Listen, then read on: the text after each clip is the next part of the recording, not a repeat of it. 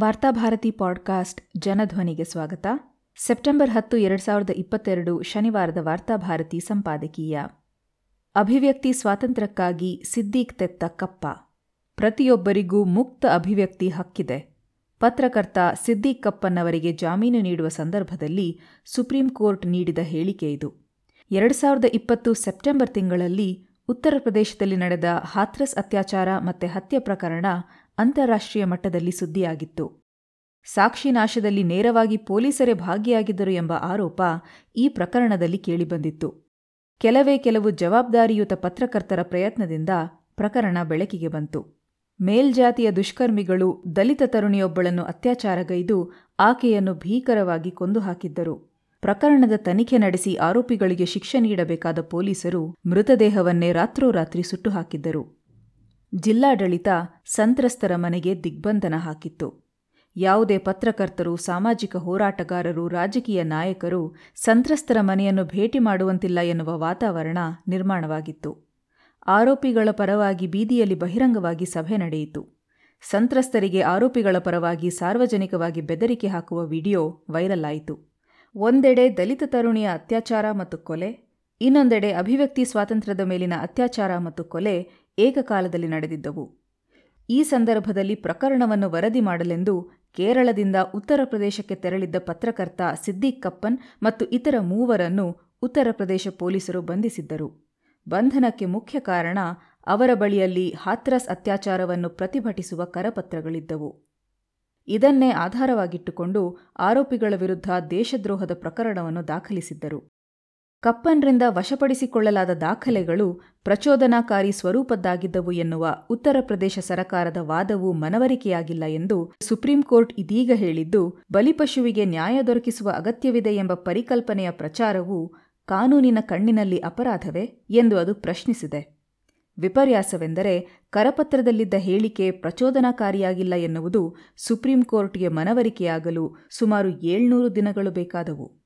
ತಾನು ಮಾಡದ ತಪ್ಪಿಗಾಗಿ ಏಳ್ನೂರು ದಿನಗಳ ಕಾಲ ಓರ್ವ ಪತ್ರಕರ್ತ ಜೈಲಿನಲ್ಲಿ ಕಳೆಯಬೇಕಾಯಿತು.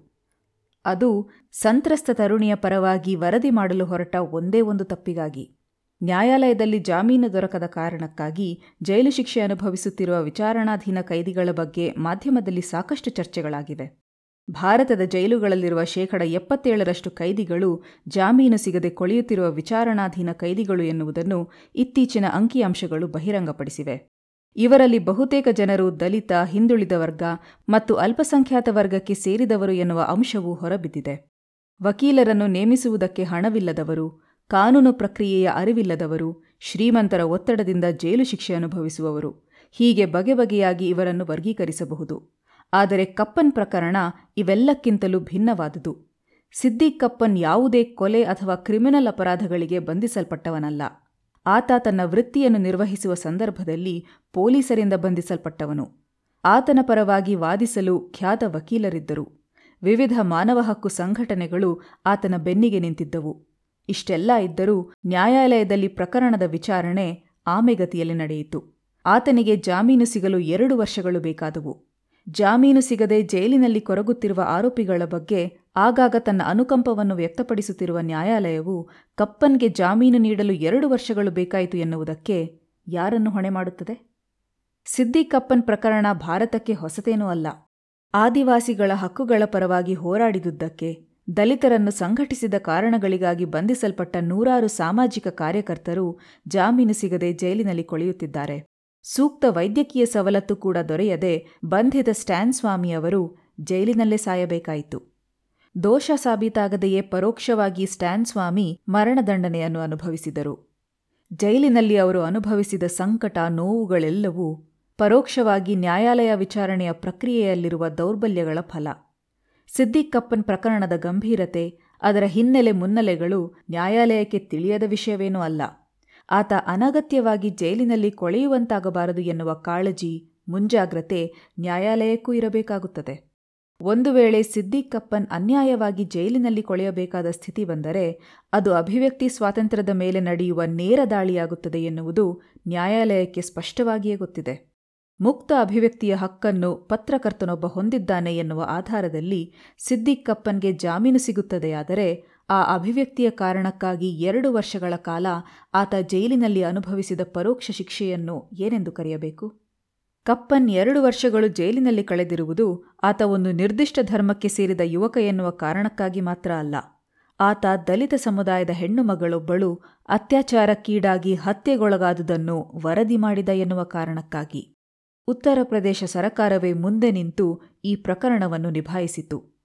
ಇಂದು ಕಪ್ಪನ್ ಪ್ರಕರಣದ ಜೊತೆ ಜೊತೆಗೆ ಈ ದೇಶದ ದಲಿತರ ಸ್ಥಿತಿಗತಿಯು ಚರ್ಚೆಗೀಡಾಗಬೇಕಾಗಿದೆ. ದಲಿತರ ಮೇಲಾಗುವ ಅನ್ಯಾಯದ ವಿರುದ್ಧ ಧ್ವನಿ ಎತ್ತಿದರೆ ಪರಿಸ್ಥಿತಿ ಏನಾಗುತ್ತದೆ ಎನ್ನುವ ಕುರಿತ ಎಚ್ಚರಿಕೆಯನ್ನು ಉತ್ತರ ಪ್ರದೇಶ ಸರಕಾರ ಇಡೀ ದೇಶದ ಪತ್ರಕರ್ತರಿಗೆ ಕಪ್ಪನ್ ಮೂಲಕ ನೀಡಿದೆ. ಇದು ಪತ್ರಕರ್ತರ ನೈತಿಕ ಸ್ಥೈರ್ಯದ ಮೇಲೆ ಭಾರೀ ದುಷ್ಪರಿಣಾಮವನ್ನು ಬೀರಿದೆ. ಹಾಥ್ರಸ್ ಪ್ರಕರಣದಲ್ಲಿ ಆರೋಪಿಗಳಾದವರು ಇಂದು ಸಾರ್ವಜನಿಕವಾಗಿ ಎದೆಯುಬ್ಬಿಸಿ ಓಡಾಡುತ್ತಿದ್ದಾರೆ. ಕಪ್ಪನ್ಗೆ ಸಿಕ್ಕಿದ ಜಾಮೀನು ಆತನಿಗೆ ನೀಡಲಾದ ನ್ಯಾಯವಲ್ಲ. ಎಲ್ಲಿಯವರೆಗೆ ಕಪ್ಪನ್ ಸಂಪೂರ್ಣ ದೋಷಮುಕ್ತನಾಗುವುದಿಲ್ಲವೋ? ಹಾಥ್ರಸ್ ಆರೋಪಿಗಳಿಗೆ ನ್ಯಾಯಾಲಯ ಕಠಿಣ ಶಿಕ್ಷೆಯನ್ನು ಘೋಷಿಸುವುದಿಲ್ಲವೋ, ಅಲ್ಲಿಯವರೆಗೆ ಅಭಿವ್ಯಕ್ತಿ ಸ್ವಾತಂತ್ರ್ಯವೆನ್ನುವುದು ಜೈಲಿನಲ್ಲೇ ರೆಕ್ಕೆ ಮುರಿದು ಬಿದ್ದಿದೆ ಎಂದೇ ನಾವು ಭಾವಿಸಬೇಕಾಗುತ್ತದೆ.